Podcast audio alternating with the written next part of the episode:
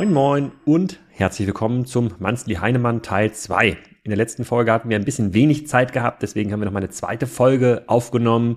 Fokus der mutmaßliche Ski-In-Börsengang, der angeblich für 90 Milliarden nächstes Jahr in der Nasdaq gelistet werden soll. Dann haben wir uns noch mal weit aus dem Fenster gelehnt und in 2024 geschaut oder nach 2024 geschaut und besprochen, ob es ein gutes oder schlechtes Jahr für die Börse werden wird, nach allen Daten, die uns vorliegen. Ein gutes Jahr würde auch bedeuten, ähm, dass mehr Wagniskapital wieder zur Verfügung steht, mehr Startups finanziert werden können, was für die ganze Szene natürlich wichtig ist. Ein schlechtes Jahr würde bedeuten, dass wir weiterhin Konsolidierungseffekte sehen müssen.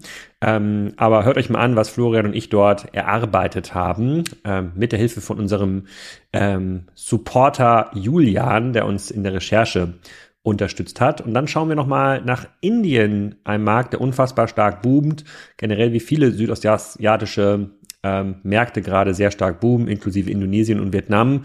Und stellen uns die Frage, ob nicht irgendwann der Switch erfolgen muss, dass Unternehmen aus Europa auch Startups insbesondere aus Europa in ihrer Go-to-Market-Motion nicht so sehr in die USA schauen sollten, sondern mehr nach Indien, Vietnam, Indonesien und vielleicht auch in den Mittleren Osten.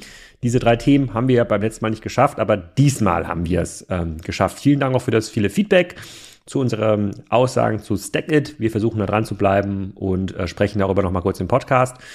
Und wir haben uns überlegt, 2024 noch ein bisschen mehr Gas zu geben mit Manzli Heinemann und suchen dafür einen Sponsor. Wir planen mit circa zwölf Folgen, vielleicht auch 20 Folgen, wenn wir in den Bi-Weekly Heinemann ähm, kommen. Es hören sich immer so 10.000 bis 15.000 Leute an, also schon eine ganz ordentliche Hausnummer. Und äh, Florian meinte, äh, er macht alles von H2Ps äh, ähm, bis Zahnpasta. Ähm, ich persönlich würde natürlich bevorzugen von prominenten ähm, Ausstattern aus der ähm, Rasentrecker-Szene äh, Rasentreckerrennen zu veranstalten, was Florian und ich dann in seinem Garten machen und auf seinem Ponyhof. Mal schauen, wer sich da findet. Also wenn ihr da Interesse habt, in, die, in das Thema Podcast-Werbung einzusteigen, dann wäre der Manzli Heinemann für 2024 auf jeden Fall eine Möglichkeit. Ähm, Interessenten können sich gerne bei mir melden, alex.kassenzone.de. So, jetzt aber mal rein in die Folge und äh, schauen wir mal, was der Ski-In-Börsengang und die Börsen in Summe in nächster Zeit bringen werden. Äh, moin Florian, willkommen zu Teil 2, Manzli Heinemann. Wir haben beim letzten Mal nicht so ganz lange sprechen können, deswegen machen wir nochmal eine extra Dreiviertelstunde, um nochmal das Börsenumfeld zu besprechen und so ein bisschen den Ausblick auf den Markt 2024 und nochmal einen Blick nach Indien ähm, zu werfen. Äh, aktuellste Entwicklung, was das Börsenthema angeht, ist Shein. Da haben wir jetzt gelesen, äh, die kommen vielleicht an die Börse nächstes Jahr. Die haben jetzt äh, sich angemeldet schon für die US-Börse und Bloomberg hat geschrieben, dass sie mit einer 90 Milliarden Bewertung an die Börse kommen wollen. Das ist natürlich noch viel ähm, Hearsay, ja, ist noch keine festen Zahlen. Wir haben noch diesen, das ist eins Formular noch nicht lesen, nicht lesen können. Ähm, das bedeutet doch, dass die Börse ausreichend liquide ist, um so ein Business aufzunehmen. Wenn Shein das irgendwie ankündigt, dann müssten die doch ganz positiv darauf schauen. Was meinst du? Ja, also, da, also äh, da, ich bin mal sehr gespannt. Also ich meine, ankündigen kann man, kann man ja viel. Ja? Also ähm, äh, was ja, was wir ja wissen, ist, dass sie eine, eine Finanzierungsrunde gemacht haben Mitte diesen Jahres zwei Milliarden geraced, wohl so um die 60, ein bisschen über 60. Das scheint ja Fakt zu sein. Ähm, so, und ja, also ich glaube, Sie hatten ja immer mal wieder angekündigt, dass Börsengang jetzt letztendlich der Plan ist und, und das macht ja auch irgendwo Sinn bei der, bei der Größenordnung Schienen ist ja auch anders als Temu jetzt ein unabhängiges Unternehmen. Der Temu gehört ja zu Pinduoduo und kann sich dementsprechend darüber finanzieren. Ähm, Shein hat natürlich schon massiven Kapitalbedarf, auch, auch wahrscheinlich weiterhin. Und da wäre natürlich sozusagen zum einen natürlich eine Börsenlistung, um dann gegebenenfalls auch einen Abverkauf von alten Shareholdern äh, zu ermöglichen. Ne, dazu muss das natürlich gut funktionieren. Du brauchst dann eben auch eine gute Kursentwicklung und, und, und einen sehr regen Handel. Aber das ist natürlich bei der Größenordnung, selbst wenn es jetzt nicht die, die 90 sind oder, oder 100, äh, sondern nur die Hälfte, dann wäre das ja immer noch eine sehr, sehr relevante Firma an der Börse, ähm, wo du dann in der Regel auch relativ viel Liquidität hast. Aber ich glaube, was jetzt genau der Zeitplan ist, da kann sehr viel Zeit vergehen von man feilt irgendwas oder hat die Absicht, das zu tun und dann den tatsächlichen Börsengang äh, und, und ich meine, das äh, äh, wenn man mit Leuten spricht, die sowas mal durchlaufen haben. Also ein Börsengang kann ja teilweise wirklich noch zwei, vier, fünf Tage vor dem eigentlichen Börsengang, äh, dem eigentlich geplanten, noch, noch abgesagt werden, wenn sozusagen dann das, das sogenannte Bookbuilding, also wo dann Investoren zu einem bestimmten Preis innerhalb der äh, vorgegebenen Range äh, dann wirklich ihre Orders äh, platzieren. Äh, und wenn man merkt, das klappt nicht so, wie man sich das vorstellt, selbst dann wird ja teilweise dann noch eben das, äh, der Börsengang zurückgezogen, also wenige Tage davor. Wo die jetzt genau stehen, wie weit die sind, ist schwer zu sagen ähm, von, von außen. Ähm, äh, es gab auch mal ein Gerücht, aber das war auf X, dass es dieses Jahr noch sein soll. Das, das würde mich jetzt sehr überraschen. Ähm, also jetzt irgendwie drei Tage vor Weihnachten noch einen Börsengang zu machen. Ähm, also insofern, ja, mal, mal, mal schauen, ähm, was, was wir sehen werden. Aber daraus jetzt ein Recovery de, des Börsenumfelds abzuleiten, wäre sicherlich verfrüht. Hm. Ich bin so ein bisschen hin und her gerissen. Also Jochen Krisch hatte diese Woche ja auch gesch äh, geschrieben, dass ähm, Pinduoduo, die Muttergesellschaft von äh, Temu, ähm, jetzt mit ähm, 2022 mit 19 Milliarden Dollar Innenumsatz äh, ähm, rausgekommen ist in den Berichten an der Börse aber mit 193 Milliarden schon bewertet ist und damit jetzt wertvoller ist als Alibaba. So, wir haben ja Temu und Shein, was die ähm, Umkehrung der Supply Chain angeht, immer so ein bisschen in einen Topf geworfen. Shein tritt eher als vertikale Marke auf, kauft jetzt weitere Marken dazu mit Forever 21 und, und anderen. Das würde aber bedeuten, bei den angeblichen Umsätzen, die Shein hat, die ja auch schon in dieser Größenordnung, also deutlich zweistelligen Milliarden Umsätzen äh, liegen sollen, dass jetzt eine 90 Milliarden Bewertung gar nicht so unwahrscheinlich ist. Also die wachsen ja angeblich wohl sehr, sehr, sehr, sehr stark. Und äh, ähm, wenn Pinduoduo, was ja profitabel ist an der Börse, mit 190 Milliarden bewertet ist, mit einem wahrscheinlich kleineren Umsatz sogar als Shein, erscheint mir das nicht so abwegig. Auf der anderen Seite, jetzt wo wir ähm, in, der letzten, in der letzten Folge ja so über diese Börsengänge geredet haben, die in den letzten drei, vier Jahren erfolgt sind, ähm, wo mh, hm, Investoren teilweise die Börse auch ja, in Anführungsstrichen missbraucht haben, um dann äh, Liquidität für sich selbst zu schaffen und Werte an die Börse gebracht haben, die dann in sich noch gar nicht profitabel oder reif waren eigentlich für die Börse, könnte das natürlich mit Shein auch so sein. Also jetzt kommt dann ja wahrscheinlich ein nicht profitables Unternehmen an die Börse, zumindest ist das, was das glauben wir heute, wenn das Wachstum so weitergehen äh, ähm, soll, mit einigen US-Investoren, also Sequoia und andere sind ja da irgendwie ähm, drin. Das könnte vielleicht auch der letzte Versuch sein, nochmal die Börse in der alten Form zu nutzen, einfach nochmal ähm, auscashen. Wenn das passieren sollte, dann äh, würde das ja das Vertrauen in die Börse weiterhin untergraben, oder?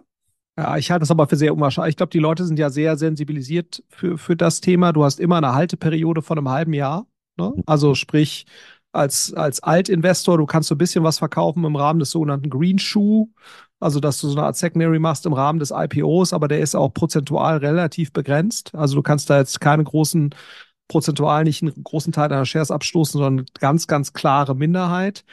Dann musst du mindestens ein halbes Jahr warten und dann äh, kannst du natürlich auch, wenn du da 10, 15-prozentiger Shareholder bist, ähm, oder fünfprozentiger Shareholder, wenn du da versuchst, dann also mehrere Milliarden dann an äh, zu verkaufen. Also äh, da, das schürt natürlich schon auch gewisses Misstrauen. Deswegen ist, ist schon äh, sozusagen so dieses, dieses äh, an die Börse bringen, um auszucashen, gerade bei so einem Thema im aktuellen Marktumfeld vermutlich sehr schwierig. Also ich meine, wir haben ja über Wish schon häufiger gesprochen. Du hast ja immer noch so einen gewissen Wish-Verdacht hier. Ähm, ne? also ich glaube, wir, wir sind beide. Also hier im Podcast natürlich nicht. Wir haben uns ja da schon deutlich drüber weiterentwickelt, aber der Markt vermutet das. Ja, der Markt, der Markt, wer, wer auch immer das genau ist, der Markt. Äh, so, und, und auch wir wissen es natürlich letztendlich nicht so genau. Wir glauben schon, dass es substanzieller ist als, als das, was bei Wish der Fall war und, und, und eine deutlich nachhaltigere oder potenziell nachhaltigeres Modell dahinter steht. Ne? Ähm, aber da wird sicherlich Shein auch sehr viel Aufklärungsarbeit leisten müssen, wie genau ähm, äh, die Unit Economics aussehen. Ne, es gibt ja da äh, auch wieder auf X äh, wilde, äh, wilde Analysen von, von äh, Fonds oder Analysten, die sich eben auch chinesische Werte anschauen.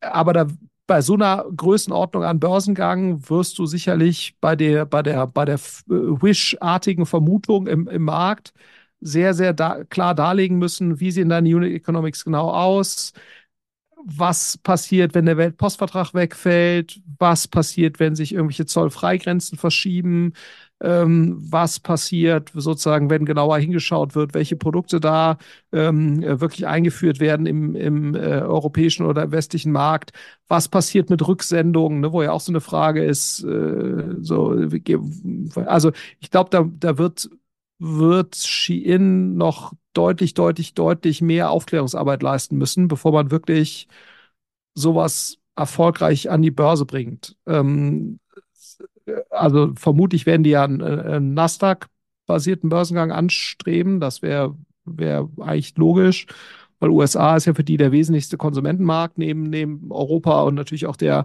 der Börsenplatz, der für sowas wahrscheinlich am besten geeignet ist. Ähm, aber ja, also ich, äh, das ist, äh, es spricht schon eine Menge dagegen, dass das funktionieren wird, dann einfach nur, um schnell einen Abverkauf oder Liquidität für die Investoren zu gewährleisten. Das, das, dafür ist das, glaube ich, auch ein zu großes Volumen und die Zeiträume, in denen man dann wirklich abverkaufen kann, sind zu lang. Ähm, also ich vermute, äh, dass man das nur machen wird, wenn man sich wirklich sicher ist und auch im Rahmen eben des, des Bookbuildings in der Lage ist, eine Reihe von größeren institutionellen Investoren zu gewinnen, die dann eben äh, auch äh, bereit sind, stabile Investoren zu sein, äh, was hier sicherlich auch relevant sein wird. Und das spricht eben auch nochmal für USA.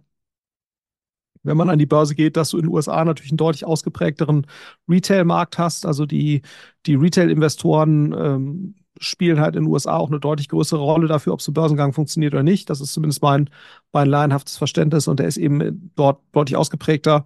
Ähm, ja, also insofern, das spreche natürlich auch dafür, gerade weil du natürlich auch eine Reihe von Kunden hast, äh, äh, Endkunden hast in diesen Märkten. Äh, die sind natürlich häufig eher im unteren soziodemografischen Bereich angesiedelt äh, oder sozioökonomischen Bereich. Das heißt, muss man schauen, wie viele, wie viele davon dann wirklich Aktionäre sind, aber das ist oder Aktionäre werden können, weil sie halt generell äh, sich, sich für Aktien interessieren. Ähm, aber das ist mit Sicherheit deutlich ausgeprägter als in Europa.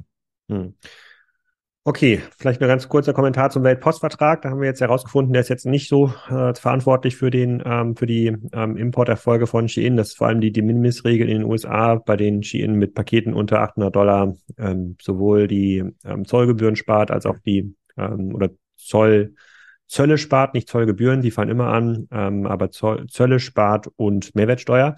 Aber mal schauen, klar, das ist eine Wette sozusagen. Wenn das, wenn diese Regel aufgehoben wird, dann müssen die Schienenpreise auch schnell 20, 30 Prozent steigen. Aber gehen wir mal vom Positivszenario aus. Ja. Äh, mhm. sozusagen gehen wir davon aus, dass, äh, sozusagen, dass sie schaffen, das positiv darzustellen.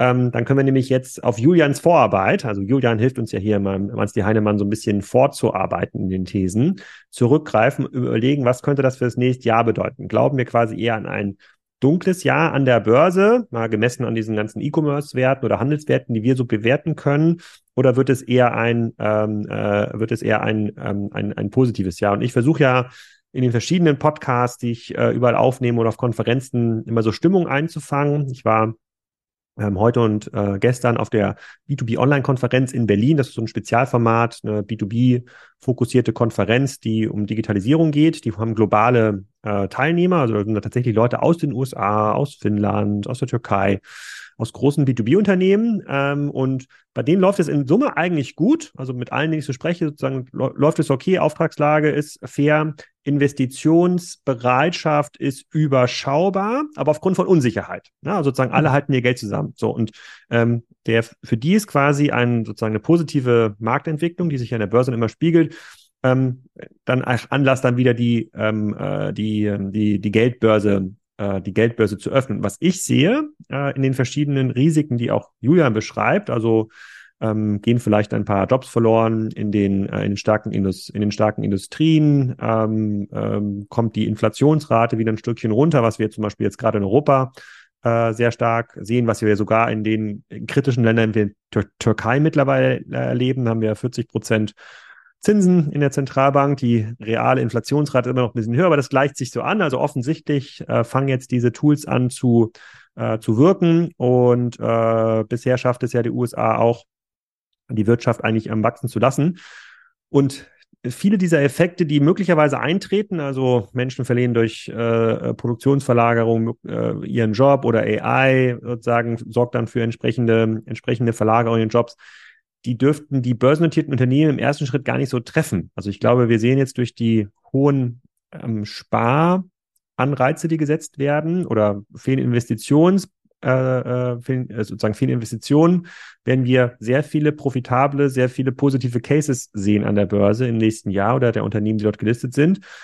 Und das wird dafür sorgen, dass die Börsenkurse erstmal weiterhin nach oben zeigen werden. Also je mehr ich mich mit dem Markt beschäftige, je mehr ich da reinhöre, desto weniger finde ich die Krisen, die wir immer vorziehen, ja, Taiwan, China, Ukraine, Israel, Inflationsrate, desto weniger haben die einen Impact für mich. Das heißt, in allen Szenarien, die ich für mich so durchgehe und auf das nächste Jahr so überlege, was, was passiert mit meinem Aktiendepot, wie, wie fröhlich werden die großen Unternehmen in ihre Zukunft investieren, bin ich mittlerweile eher auf der positiven Seite ähm, äh, angesiedelt, wenn ich eine, wenn ich eine Wette abgeben möchte. Und wie gesagt, keine Anlageberatung hier im Podcast. Und du hast ja die, äh, die Ausführungen von Julian wahrscheinlich auch ein bisschen durchgelesen und mal ein bisschen Gedanken gemacht, okay, wo geht die Reise für dich hin? Du hast, und du redest natürlich auch mit vielen Startups und, und Grown-Ups. So, wenn du das alles so in einen Topf zusammenwirfst und mal so guckst, was passiert eigentlich, wo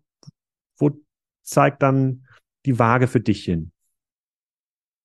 Ja, also ich glaube, was ja der, einer der wesentlichen Einflussfaktoren ist und deswegen hat sich das ja eigentlich schon gar nicht, äh, sozusagen die Tech-Werte haben sich ja sogar ein, Stück weit wieder wiederholt und auch der Gesamtaktienindex jetzt mal aus, aus deutscher Sicht, also DAX-Sicht, ist ja gar nicht weit weg vom All-Time-High. Ne? Also insofern, und da bin ich natürlich, ist, ist schon die Frage, also ich glaube, für, für Tech-Werte würde ich dir recht geben, weil ja schon, haben wir jetzt auch vor kurzem ja gesehen, also diese erste Indikation war, wahrscheinlich haben wir Peak-Inflation erreicht, dann dementsprechend dann auch die Zinsen werden nicht weiter steigen. Darauf haben die Werte ja schon sehr positiv reagiert. Also wenn man sich so, so Sachen anguckt wie Coinbase oder HubSpot oder also so ja. die zweite Reihe äh, Tech-Werte, sage ich jetzt mal, ähm, die haben ja sehr, sehr positiv auf diese Nachricht reagiert. Äh, das heißt, wenn sich das verstetigt, spricht das zumindest mal dafür, dass auch jetzt so ein About You, Zalando und so, äh, dass die davon profitieren werden äh, rein Zinsentwicklung. Ich glaube, das Einzige,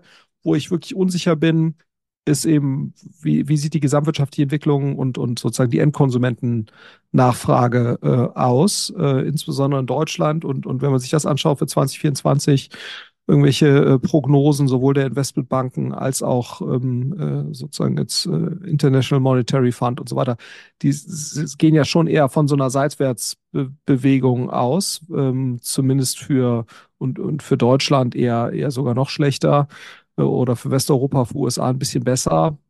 Ähm, äh, bloß da ist halt die Frage, ob dieser Zinseffekt alleine, ob das reicht. Ne? Ähm, oder ob sozusagen die, die Konsumentennachfrage eben äh, weiter unter Druck kommt. Und dann hast du natürlich im E-Commerce schon weiterhin ein Problem, ne? weil das sehen wir eben schon, dass so die Produkte, die du nicht notwendigerweise dringend benötigst, ob es jetzt Mode ist oder, oder ähm, ob es Möbel sind, dass die eben schon unter Druck sind in der, in der Nachfrage. Ähm, und wenn dieser Trend bleibt, dann gibt es natürlich keinen positiven Impuls, der das jetzt grund grundsätzlich drehen würde. Ich glaube, insgesamt gibt es ja schon gewisse Indikationen dafür, dass wir, was E-Commerce angeht, mittelfristig schon weiterhin auf einer Wachstumslinie sind. Ne? Also wir sind natürlich sozusagen aus dem, aus der Corona-Craziness raus, sondern wir sind wahrscheinlich wieder auf einer mittelfristigen, äh, normalen Wachstumstrendlinie. Das würde ja auch Sinn machen gibt ja immer noch sehr viel Bereiche, wo du sozusagen Wachstumspotenzial hast, äh, was, was digitalere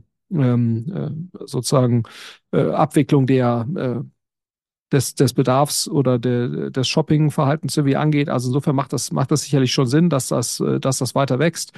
Äh, du wirst sicherlich jetzt auch im Zuge der aktuell äh, sehr, sehr starken Probleme bei vielen Unternehmen wirst du auch Marktteilnehmer haben, die aus dem Markt rausgehen das verlagert sich dann eben natürlich auch zu den Firmen, die besser aufgestellt sind. Also jetzt ein, ob es ein Zalando ist, ein About You ist und so weiter. Also die effizienteren Firmen, die jetzt auch Hausaufgaben nochmal gemacht haben, werden davon tendenziell eher profitieren.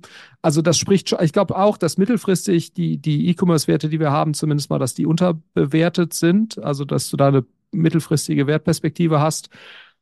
ob sich das nächstes Jahr schon einstellt, bin ich noch so ein bisschen unsicher, ehrlicherweise. Ähm, insbesondere, weil eben die gesamtwirtschaftliche Nachfrage ja, also nicht so viel Rückenwind verspricht für nächstes Jahr. Ja, ähm, also, aber das, das merkt man, ich bei solche Sachen drehen sich natürlich auch schnell, wenn du halt zwei, drei Events hast, die eben für ein positives Momentum sorgen, dann bist du auch schnell sozusagen wieder in einem anderen, in einem anderen Fahrwasser. Ne? Aber es gibt, glaube ich, schon noch eine Reihe von Risiken, äh, auch auf der Immobilienseite, ähm, wo du sagst, das kann schon auch für erhebliche Marktverwerfungen sorgen und dann auch wieder für stärkere Konsumentenzurückhaltung. Und ich glaube, solange das so ist, ja, tue ich mich so ein bisschen schwer damit, äh, E-Commerce positiv zu prognostizieren für, für, das, für, für, die nächsten zwölf Monate. Aber zwei der Negativeffekte, ähm, die sich auf den E-Commerce-Konsum also äh, negativ ausgewirkt haben, waren ja zum einen Inflationsrate, die jetzt sehr wahrscheinlich runterkommt ähm, und auf ein Niveau kommt, was dann gesund ist, irgendwo so zwei und vier Prozent im nächsten Jahr, sodass die Leute dann ähm, sozusagen diese Teuerung in der Regel mit den Gehaltserhöhungen in irgendeiner Form wir wettmachen können. Und die Energiepreise, ich habe heute auch noch einen Podcast aufgenommen mit O-Strom, sozusagen mhm. dem ähm, Anbieter aus Berlin, nach Empfehlung der Doppelgänger, ähm, mit dem wir auch nochmal über die Futures geredet haben. Also wie entwickeln sich eigentlich die Preise an der, äh, sozusagen Strompreise, Energiepreise an der Börse und dann das pendelt sich jetzt gerade so im Arbeitspreisbereich so von 30 Cent ein. Also wir sind deutlich unter dieser Strompreisgrenze äh, und 30 Cent ist zwar im internationalen Vergleich immer noch teuer, aber halt auch nicht viel teurer als vor fünf Jahren. Ja, das heißt, die Leute mhm. müssen jetzt auch nicht viel Geld zurücklegen, um dann mit ihrer Wärmepumpe zu heizen oder ähm, Licht anzumachen oder mit ihrem Infrarot Lüfter zu heizen. Das waren ja so diese zwei Effekte. Klar, wenn jetzt noch Dops wegfallen, im Bereich Automotive zum Beispiel oder Chemie, wo wir bisher stark waren, die stark betroffen sind, entweder durch fehl fehlende Innovationsfähigkeit, siehe Automotive, oder hohe Energiepreise, siehe Chemie, dann kann das nochmal sich negativ auswirken, aber das ist ja nichts, was jetzt im nächsten Jahr ad hoc passiert. Ist jetzt nicht so, dass ja VW im nächsten Jahr 30 Prozent der Leute entlässt, ja, weil, weil der ID 5, 6 oder 7 sich nicht gut verkauft. Genauso wird der auch in dem BASF sich nicht im nächsten Jahr äh, sozusagen aus Deutschland zurückziehen, sondern möglicherweise einfach ein paar weniger Aufträge in die Bücher nehmen für Deutschland. Das sind halt diese sozusagen, also das macht, gibt mir quasi für Deutschland und Europa und also vor allem für Deutschland quasi Hoffnung auf der Konsumentenseite. Das, was dagegen spricht, ist natürlich die Konsumentenseite in den USA, sozusagen die hohe Verschuldungsraten aufweist, die hohe sozusagen Kreditkarten-Defaults ähm, ähm, aufweist. Aber so, wenn ich mir das so ein bisschen, also es fühlt sich so ein bisschen an, als wenn, also für, für alle Daten, die ich sehe, ähm, dass wir jetzt ja wirklich in der maximal sozusagen äh, negativen, also wir sind im Negativszenario gerade so drinstecken, also kann es eine sehr schlechte Sicht nach vorne haben oder eine schlechte, schlechte Sicht, eine Prognosesicht nach vorne haben. Und alles, was jetzt wahrscheinlich kommt, außer es gibt jetzt nochmal Rieseneskalation im äh, Krieg im Mittleren Osten, ähm, ist eher positiv. Also wird dazu führen, dass wieder mehr konsumiert wird, dass die Unternehmen mehr Sicherheit haben, wieder stärker langfristig investieren und äh, wir werden im nächsten Jahr auf die, aufgrund dieser diversen Einsparprogramme, glaube ich, ganz viele äh, positive Börsenberichte äh, sehen, nicht nur von Tech-Werten, sondern auch von anderen Werten, ähm, was dann wieder zu neuen Rekordständen führt. Und wenn wir das einmal sehen, also hohe Stände an den Börsen, führen ja auch wieder zu mehr Konfidenz auf der LP-Seite, also mehr Geld in VCs, mehr Geld in Startups, ähm, weil die Hoffnung auf IPOs dann steigt. Also ich will, ich will mir jetzt hier quasi nicht in so einem blumiges Szenario reden und alles ist irgendwie super, super, super. Aber über die letzten zwei, drei Monate, in denen wir auch immer wieder darüber gesprochen haben, muss ich sagen, finde ich mittlerweile mehr positiv an Reiz. Es fehlt immer noch das Lösungsszenario für Deutschland. Also wie stellen wir uns eigentlich langfristig auf? So, womit verdienen wir Geld? Was ist eigentlich unsere Antwort auf die, auf die, äh, ähm, sozusagen auf die, auf die Vision der anderen Länder, ob das jetzt China ist oder Indien oder ähm, oder Mittler, äh, Mittlerer Osten, da sehe ich eine riesige Lücke. Ein Beispiel ist natürlich Timu Shein, was ich jetzt in diversen Vorträgen immer wieder ähm, nenne und jetzt auch im Rahmen ähm, einiger politischer Diskussionen auch mal genannt habe. Da, da fehlt sowohl die, das Bewusstsein dafür, aber es gibt gar keine Antworten. Wenn das Bewusstsein geschaffen ist, gibt es gar keine Antworten. Es gibt weder Statistiken über ähm, den Effekt, den diese Plattform mittlerweile schon in Europa oder in Deutschland verursachen, noch gibt es eine Antwort. Wir haben nicht die Tools äh, auf der Regulierungsseite auf europäischer Ebene, wir haben sie nicht auf nationaler äh, äh, Ebene. Wenn wir diese Tools haben, sind sie sehr, sehr ähm, schwach ausgestattet oder ausgestaltet, ähm, was auch wiederum dafür spricht, dass Shein schnell an die Börse gehen muss, bis diese Tools dann mal scharf genug sind und den Wachstumserfolg zurückgehen. Das gibt mir so ein bisschen, das macht mir die größten Bauchschmerzen, dass wir quasi keine Vision ähm, ähm, entwickeln können, die in irgendeiner Form beschreibt, wo geht denn die Reise für uns hin? Heute machen wir nur Besitzstandswahrung im, mhm. äh, im, im Wesentlichen. Aber das vielleicht nochmal in einer anderen Folge. Aber in Summe bin ich positiv und wenn ich deine Meinung jetzt richtig zusammengefasst habe und verstehe, sagst du, du bist grundsätzlich positiv, aber skeptisch äh, sozusagen, wann dieses Momentum eintritt. Vielleicht ja. noch nicht 2024. Und wie stark muss auch das Momentum sein, was dann wirklich eine nachhaltige Veränderung bewirkt? Ne? Weil wir hatten ja sozusagen Anfang Oktober schon mal so diese ersten Börsengänge, Birkenstock und so weiter, Klavio. Das hat sich alles, das war halt kein nachhaltiger Durchbruch. Ne? Mhm. Also das hat jetzt nicht das Börsenfenster äh, geöffnet und die Stimmung nachhaltig verbessert. Ähm, eher im Gegenteil. Ähm, und äh, was heißt im Gegenteil, ist vielleicht ein bisschen zu viel, aber es ist auf jeden Fall jetzt nicht so gewesen, dass das ein, ein starkes Momentum äh, gewesen wäre in der Markt erholt sich und der Exit-Markt kommt wieder zurück und so weiter. So, und, und ich glaube, das braucht man halt, ein relativ starkes Signal, um eben eine Unsicherheit ähm, äh, quasi äh, weg, wegzubekommen. Ähm, so dieses Fahren auf Sicht, was ja dann wieder zu der Mangel, zu der, zu der äh, geringeren Investitionsbereitschaft führt, die du angesprochen hast. Und das so ein bisschen zu durchbrechen, diesen Kreislauf. Und da ist, fehlt mir so ein bisschen die, fehlt mir ehrlicherweise die Fantasie, was das sein könnte, dass es eben dazu führt. Ja. Mhm. Ähm, aber ja, also Vielleicht ich glaube, die Weihnachtsansprache von Olaf Scholz. Ja, also das ist äh, natürlich das nächste, ne? Und dann äh, so, wenn du denkst, es kann eigentlich jetzt nicht weniger inspirierend werden, dann denkst du, okay, und dann haben wir halt irgendwie äh, Haushaltsthemen. Ähm, da, das wird natürlich auch eine relevante Auswirkung darauf haben, äh, wie schnell sich so eine Stimmung dreht, ne? wenn da jetzt also wirklich eine Reihe von zugesagten Fördermitteln und so weiter nicht kommen, dann doch nicht kommen oder anders kommen oder irgendwelche Förderprogramme an, äh, zusammengestrichen werden. Äh, das erhöht natürlich auch nicht gerade die Confidence in, in Investitionen.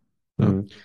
Okay, dann vielleicht ähm, schauen wir uns doch mal, was das Momentum angeht, schauen wir doch mal einen Markt, bei dem es momentan besser läuft. Ähm, ich habe auf der Zugfahrt nach Berlin im Manager-Magazin längeren Artikel über Indien gelesen. Äh, ein Markt, in dem gerade viel Hoffnung gesetzt wird, äh, den ich bisher so gar nicht auf meiner ähm, Agenda hatte. Wir haben auch ein paar Kunden, auch sehr große Kunden. Das läuft da sehr erfolgreich mit, äh, mit Spriker. Ähm, aber sozusagen als, ähm, als, als Boommarkt, als das nächste China habe ich es bisher noch nicht wahrgenommen. So, je mehr ich mich jetzt damit beschäftige, und Julian hat zum Glück ja auch ein paar Daten rausge, ähm, rausgesucht, muss ich sagen, äh, fällt mir die Kinnlade doch öfter mal runter. Ähm, und äh, nur um einen Wert zu nennen, also sozusagen das, äh, ähm, äh, die, das GDP äh, sozusagen das GDP-Wachstum soll in den nächsten Jahren von 3,4 Milliarden Dollar äh, auf 8,5 Milliarden Dollar steigen. So, ich, ich glaube, in Deutschland sind wir auch bei drei bis vier Milliarden. Ne? Sozusagen, das ist äh, so die Größenordnung, auf der wir unterwegs sind. Die wollen das in den nächsten zehn Jahren verdoppeln. So, es kommen in den nächsten Jahren 200 Millionen junge, gut ausgebildete Leute, vor allem mit diesen MINT-Berufen auf den äh, äh, Markt. Es wird angeblich an über 200 Flughäfen ähm, gerade gebaut in, äh, in Indien. Die werden nicht alle neu gebaut. Es wird auch viel Renovierung da, äh, dabei sein. Einige Flughäfen sozusagen sollen mittlerweile auch die Experience in Katar und Co. schlagen, wo ich sage, boah, krass, wie geht das denn? Also, wo, wo, woher kommt dieses äh, äh, Momentum? Und offensichtlich scheint ja so eine zentrale Vision, äh, die da jetzt entwickelt wird und ein hoher Domestic Spend dazu zu führen, dass sich so eine Wirtschaft äh, auf ein ganz anderes Niveau heben kann und ähm, ja, ich glaube, bei dem Wachstum jetzt Nummer drei der Weltwirtschaft relativ schnell wachsen, ähm, schnell wachsen wird. Hast du denn in deinem täglichen Doings mit den diversen Startups Investments, hast du denn ein bisschen Indien ähm, Touchpoints? Weil das ist jetzt ja eine Größenordnung, das ist ja so ein bisschen das The Next China. Also wirklich quasi sind jetzt nicht so, dass wir jetzt über Dubai sprechen, die jetzt in der globalen Größenordnung ja gar keine Rolle spielen, sondern Indien mit den der größten Bevölkerung, mit riesigen GDPs, das ist wirklich so, das, das kann schon mal die Weltwirtschaft nochmal rumreißen, nächsten 10 bis 20 Jahre. Wie, hast du da ja. irgendwie Erfahrung? Ja, also wo ja Indien schon länger äh, sozusagen äh, äh, bekannt ist und, und wo, wo es auch durchaus eine Rolle spielt. Also in den USA sicherlich nochmal deutlich stärker als bei uns, ist ja so als Outsourcing-Standort, ne? mhm. also wo wir sehr stark Richtung Osteuropa äh, uns da orientiert haben oder auch mal Portugal äh, ist, äh, ist ja jedes äh, zweites Silicon Valley Startup äh, hat ja irgendwelche Outsourcing-Aktivitäten ähm, von IT-Leistungen in Indien. Ähm, das ist hier sicherlich ein bisschen weniger ausgeprägt, aber gibt es durchaus auch. Also das sind die, die Interaktionen, die wir haben. Ähm, und du hast natürlich auch eine Reihe von äh, sozusagen ähm, äh, indischen Entwicklern und, und äh, anderen äh, sozusagen Berufsgruppen, die jetzt hier ähm, in, in Deutschland aktiv sind.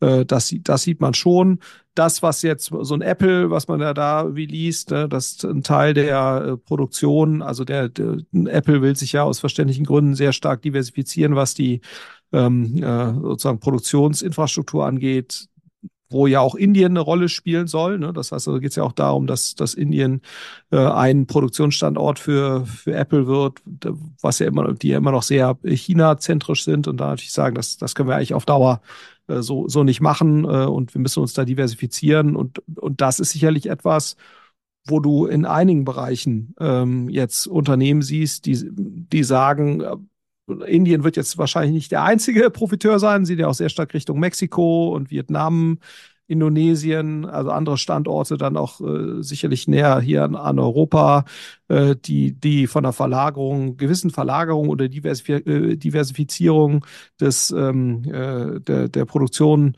äh, profitieren werden. Aber Indien ist da sicherlich auch ein Profiteur. Ähm, äh, aber aus, in unserer Wahrnehmung, ich weiß nicht, wie es bei euch ist, ist es jetzt noch nicht so, muss man sagen, dass äh, wahnsinnig viele B2B-Startups, äh, mit denen wir zu tun haben im Portfolio oder auch bei anderen, was ich mitbekomme außerhalb des Portfolios, dass dort jetzt Indien als Nachfragemarkt schon total auf dem Schirm wäre. Aber das ist mit Sicherheit äh, falsch. Also es nimmt mit Sicherheit eben deutlich zu äh, über die nächsten Jahre. Ähm, und genau, also das, äh, das, das kann man, glaube ich, festhalten.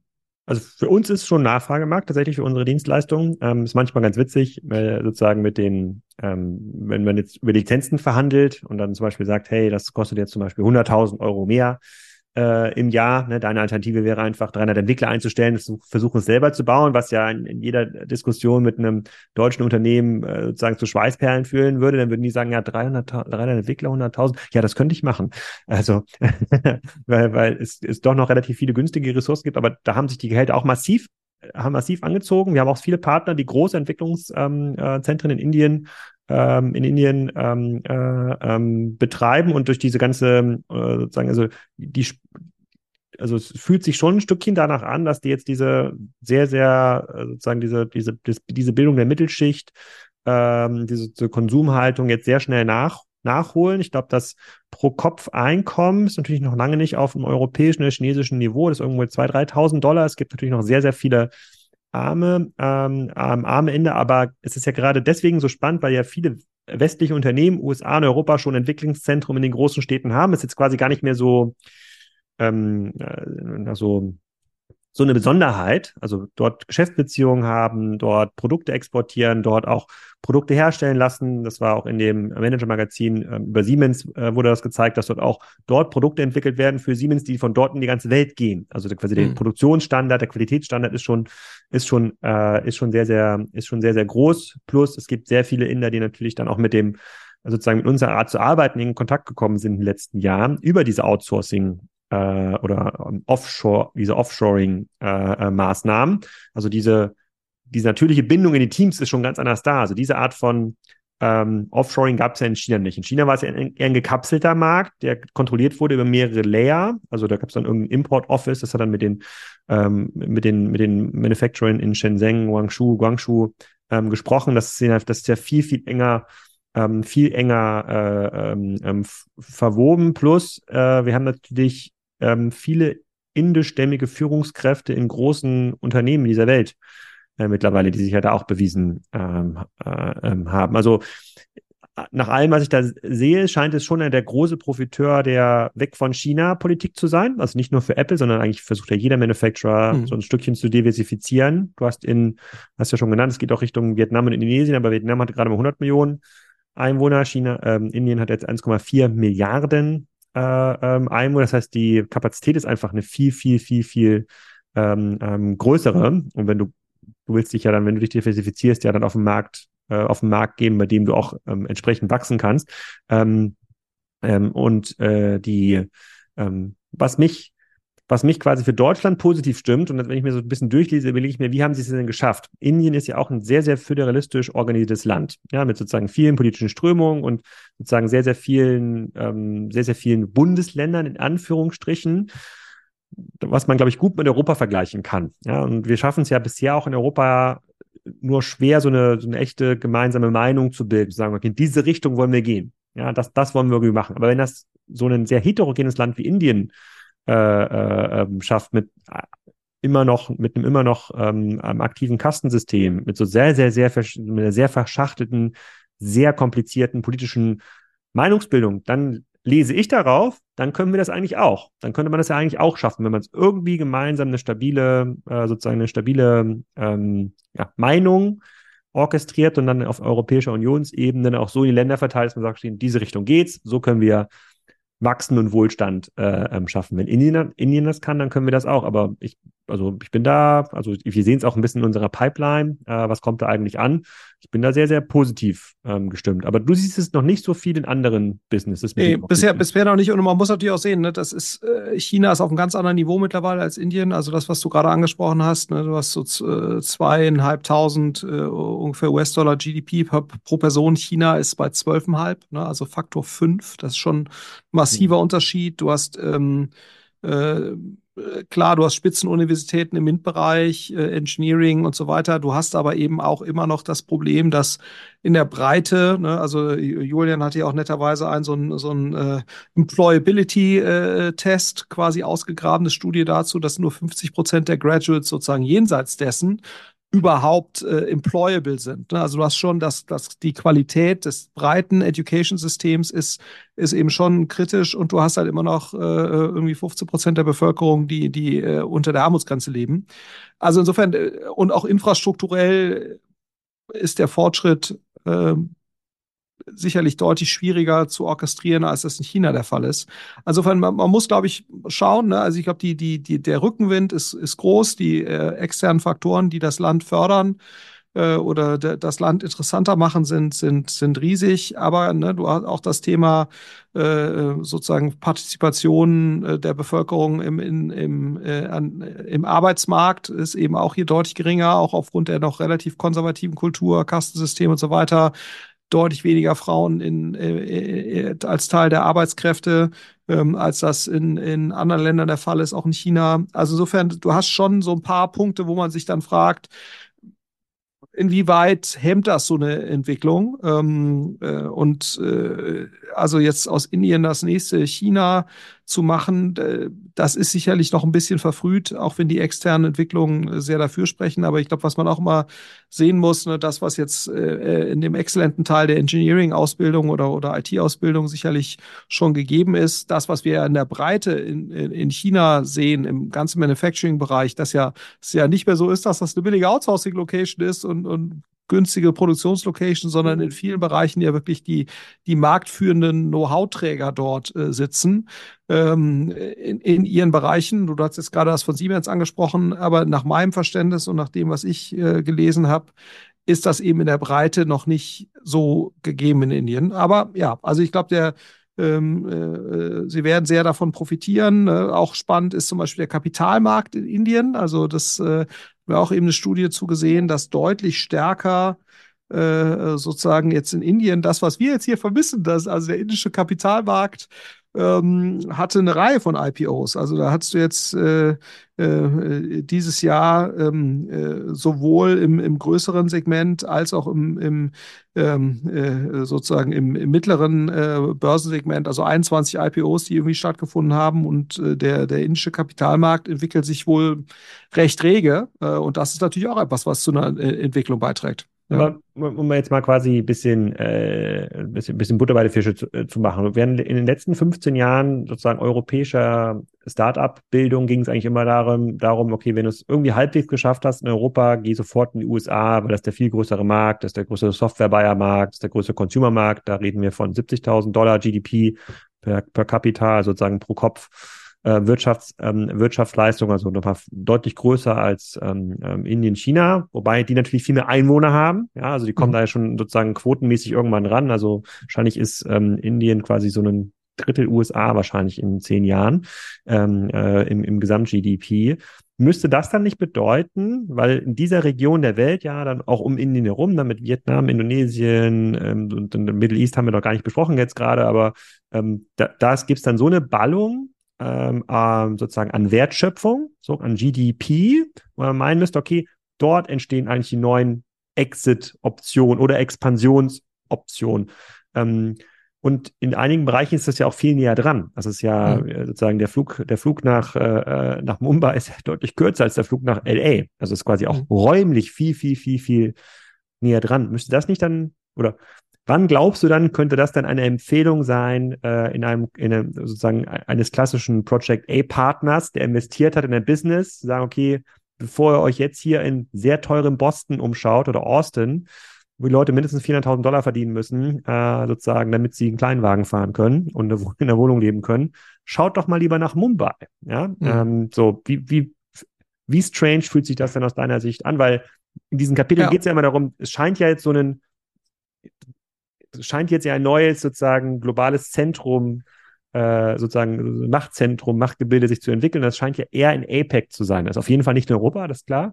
Ja. Aber es scheint ja von den USA wegzugehen. Und das würde ja bedeuten, aus der Investorensicht, hey, wenn da die Musik spielt, müsste da sein. Und eben ja, also ich glaube auch auf der, auf der Sales- und Business Development-Seite ist das, glaube ich, auch jetzt schon eine sehr rationale Strategie oder Haltung. Ne? Ähm, also ich glaube zu sagen, wahrscheinlich ist ein investierter Sales-Marketing-Euro in der Region hat vermutlich heute schon einen höheren ROI, als das in den USA der Fall ist. Ich glaube, das, mhm. das kann man schon, schon jetzt festhalten, weil ja die Offenheit ist durchaus da. Ne? Die, die Märkte entwickeln sich sehr dynamisch.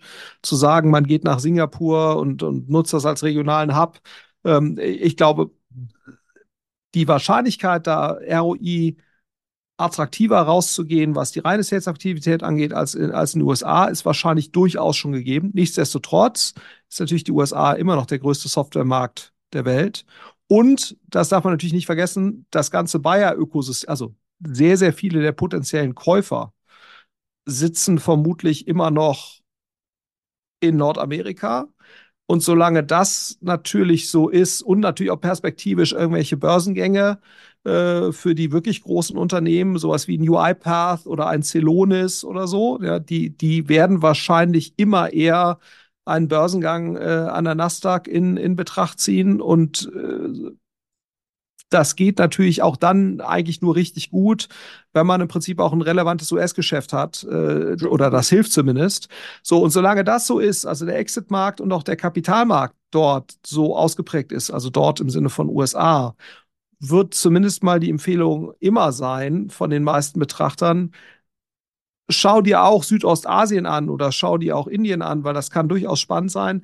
Aber dass das eine, eine komplette, vollwertige Alternative zu einer Expansion in, in, den USA ist, das ist vermutlich auf absehbare Zeit aufgrund dieser Tatsachen, ne, Kapitalmarkt, Exit-Markt, hm. okay, plus immer noch der größte Software ne, und, und, und natürlich auch Meinungsführer. Ja, also ich glaube, wenn also, du es in den USA der, schaffst, der Kulturmeinungsführer, ne? Weil sozusagen Kultur, ja, aber auch sozusagen Software-Meinungsführer, ne? In gewisser ja. Weise. Das stimmt, aber, aber, das, aber es geht ja nicht für den Consumer-Markt. Könntest du, wenn du jetzt heute nee, Spotify, ein Spotify gründest, ne? Könntest du dir schon überlegen, eigentlich findest du, hast du einen viel größeren Markt, äh, Indien, Indonesien, Vietnam, äh, China, ja. sozusagen, und wahrscheinlich bessere Kundengewinnungskosten. Äh, klar, du kriegst dann vielleicht nicht deine 10 Dollar im Monat, aber 5 Dollar im Monat, aber in Summe ja geht's besser auf. So, und das war ja vor, das wäre ja vor zehn Jahren noch, vor zehn Jahren eine absurde Überlegung gewesen. Ja, absolut. Und das ist, glaube ich, eine total rationale Strategie. Also wenn du jetzt mhm. mal sagst, ich bin eigentlich nicht auf den Exit-Markt USA angewiesen, potenziell, ich bin nicht unbedingt auf den Kapitalmarkt USA angewiesen, dann wird diese Überlegung, glaube ich, nochmal deutlich valider. Und das sozusagen als gleichberechtigten Absatzmarkt sowohl für B2B als auch für, für potenziell auch B2C zu sehen oder als Expansionsmarkt zumindest mal als sehr valide Alternative zu, wenn ich jetzt hier in Europa ganz gut unterwegs bin, dann äh, mich in der Region zu versuchen. Äh, das ist wahrscheinlich auch heute schon eine sehr valide Strategie, die durchaus die bessere Alternative sein kann. Absolut. Ja, spannend. Also auf, auf nach Indien, auf nach Indien. Ja. Und mein Fokus liegt momentan noch ein bisschen Middle, äh, Middle East, aber wir sehen da auch schon extrem viel. Äh, ja, und, und, und ich glaube, das ist schon ein sehr valider Punkt. Ne? Also ich glaube, wenn man sieht, wie du ja schon sagst, also eine USA-Expansion brauchst du ja unter einem Mitte siebenstelligen Budget eigentlich als, als Softwarefirma nicht anzufangen. Ne? Ähm, nur für diese USA-Expansion. Und da bist du relativ schnell dann nochmal deutlich drüber, mhm. ähm, äh, um, um da wirklich einen ernsthaften Aufschlag zu machen.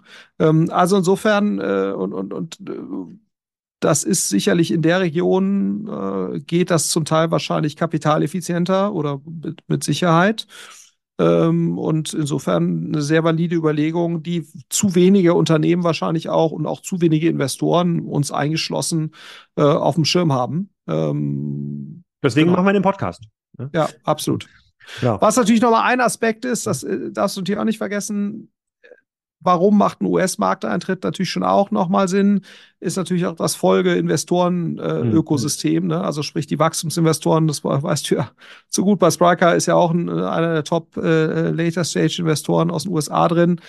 Ähm, so, die, die denken aber natürlich auch immer globaler. Das heißt, mhm. denen ist es jetzt auch äh, tendenziell weniger wichtig. Ne? Ich meine, es gab äh, noch eine Zeit vor 10, 15 Jahren, da musstest du quasi als deutsche Firma, wenn du US-Investoren haben wolltest, musstest du eigentlich deine Firma äh, als Delaware Inc. Äh, rekooperieren und umfirmieren und, und das ist ja mittlerweile das, eigentlich nicht mehr das so. Das stimmt. Und vielleicht braucht nicht halt die Mumbai Inc., weil wenn du die Börsengänge, du hast ja gerade genannt, es gibt irgendwie 20, 30 Unicorns in den letzten Jahren entstanden, die haben ja auch einen Kapitalmarkt aus Asien gehabt, aus Indien, Vietnam, Indonesien. Das heißt, dort gibt es ja sozusagen entsprechende Strukturen gibt es ja auch schon da. Und wenn du es schaffst, egal ob B2B oder B2C, dort Kunden anzusprechen, dann ist das natürlich für Investoren dieser Region genauso ja. Interessant. Äh, noch ein wichtiger äh, Punkt, den ich vergessen habe am Anfang. Wir haben auf die, ähm, auf unsere 20 Minuten ähm, Stacked It Bewertung, also die, die Lidl Cloud, ähm, viel Feedback bekommen, auch bei LinkedIn. Ähm, äh, in beide Richtungen, sowohl ähm, von Leuten, die gesagt haben, ja, haben sich angeschaut, funktioniert nicht so richtig, aber auch, ich habe auch viel Feedback bekommen von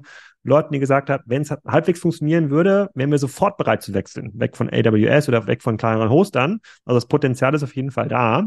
Und, ähm, also du willst sagen, ich habe recht gehabt mit meiner Einschätzung, nicht ganz so negativ zu sein. Also so, ich meine, so weit gehen würde ich eigentlich nie in diesem Podcast. Aber ähm, was ich anbieten würde, ist sozusagen, falls einer der Stackit Geschäftsführer hier zuhört, dann würde ich ihn gerne einladen hier in unser Format, dass er auch mal so 10, 15 Minuten als einer sich erzählen kann. Wie sehen Sie denn eigentlich das ganze Thema äh, äh, ähm, Go-to-Market, Market Expansion? Vielleicht haben wir die Nische auch falsch beschrieben. Ja, wir haben es mhm. ja sehr stark in diese Hyperscaler-Ecke äh, ähm, geschickt und danach bewertet. Vielleicht ist auch eine andere Nische.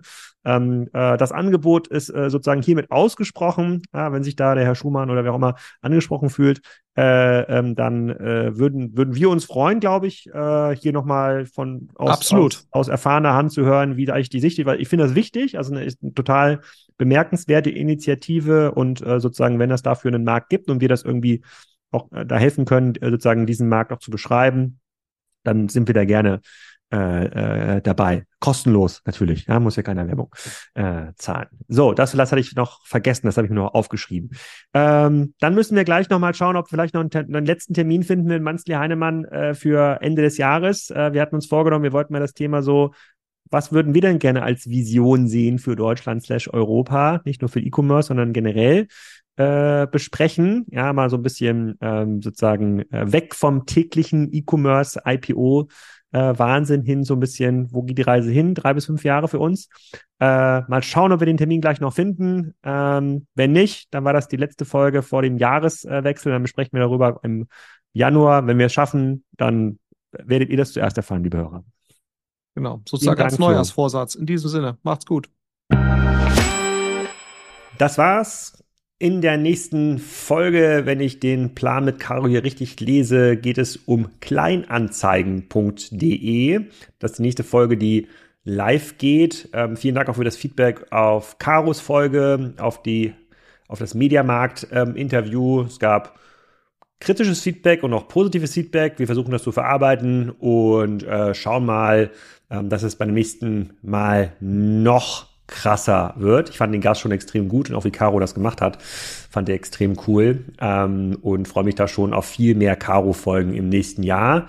Ich hatte heute auch die Möglichkeit, eine weitere Energiezone-Folge aufzunehmen. Vielleicht wird die nochmal kurz angefeatured hier. Das ist mit O-Strom, geht nächste Woche live auf energiezone.org. Sehr spannendes Geschäftsmodell, flexible Stromtarife aus Berlin. Startup haben sehr viel fachgesimpelt mit meinem neuen Co-Host Ilan Momba. Ähm, könnt ihr alles hören auf energiezone.org ab nächster Woche. Vielen Dank fürs Reinhören.